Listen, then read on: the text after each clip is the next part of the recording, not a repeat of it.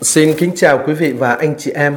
Ở trong bài tin mừng Chúa Nhật thứ năm mùa thường niên năm A Matthew chương năm câu mười ba đến câu mười sáu, Chúa Giêsu dùng hình ảnh ánh sáng để nói về nhiệm vụ của các Kitô hữu giữa thế giới. Đức Giêsu nói ở trong Matthew chương năm câu mười bốn, chính anh em là ánh sáng cho trần gian. Một trong những đặc tính quan trọng của ánh sáng là ánh sáng luôn luôn là thực tại mà người ta có thể nhận thức được.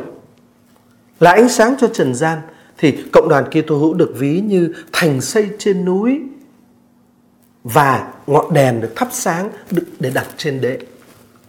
Thành xây trên núi là hình ảnh nhấn mạnh tính cách có thể nhìn thấy được. Các Kitô hữu không che giấu tư cách là đồ đệ của Chúa Kitô và là con cái của Cha trên trời. Họ chứng tỏ cái tư cách đó của mình bằng các hành động dấn thân phục vụ hữu hiệu ở trong lòng nhân ái, trong sự thánh thiện, trong tình yêu mến thật sự. Tất nhiên điều này sẽ không hề mâu thuẫn với những gì được mô tả ở, ở Matthew chương sáu câu một đến câu mười tám là chỗ giáo huấn yêu cầu các môn đệ của Chúa không tìm danh lợi hay uh, khoe khoang công đức khi thực hành các cái công việc tốt lành. Thế hình ảnh thành xây trên núi vì thế phải được hiểu theo nghĩa là các môn đệ sẽ chứng tỏ tư cách là Kitô hữu của mình giữa thế giới một cách trong sáng và khiêm tốn đương nhiên. Hình ảnh thứ hai là hình ảnh đèn được thắp sáng đặt trên đế.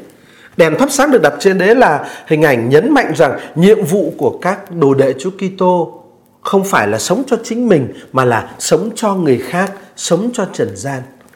Ánh sáng của ngọn đèn được thắp lên là để ngọn đèn chiếu, cho soi chiếu cho những thực tại khác chứ không phải cho chính bản thân ngọn đèn. Ngọn đèn được đặt trên đế là để soi sáng mọi sự trong nhà chứ không phải là để hiện hữu vì chính nó. Thì cũng thế, đời sống và tư cách là Kitô hữu phải là những thực tại khiến chúng ta dấn thân cho anh chị em mình và cho toàn thể trần gian.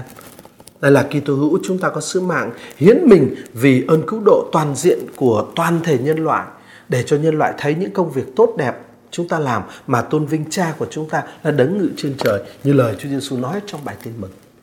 À, và cũng ở trong bài tin mừng khi gọi Thiên Chúa là Cha của các môn đệ, Chúa Giêsu nói Cha của anh em. Thì tác giả Matthew có ý ám chỉ rằng chính khi các Kitô hữu sống đúng cái tư cách là con cái của Thiên Chúa bằng những hành động tốt đẹp trong thực tế cuộc sống thì họ sẽ chiếu rãi trước mặt thiên hạ vinh quang của Thiên Chúa là Cha của tất cả chúng ta. Vậy kính thưa anh chị em, tương tự như thành được xây trên núi và những ngọn đèn thắp sáng đặt trên đế, cộng đoàn Kitô hữu không được phép ẩn mình đi, cũng không được phép sống khép kín nơi chính mình. Đó chính là một uh, sứ điệp quan trọng của bài tin mừng Chủ nhật thứ năm mùa thường niên năm A mà chúng ta suy niệm hôm nay. Xin cảm ơn anh chị em.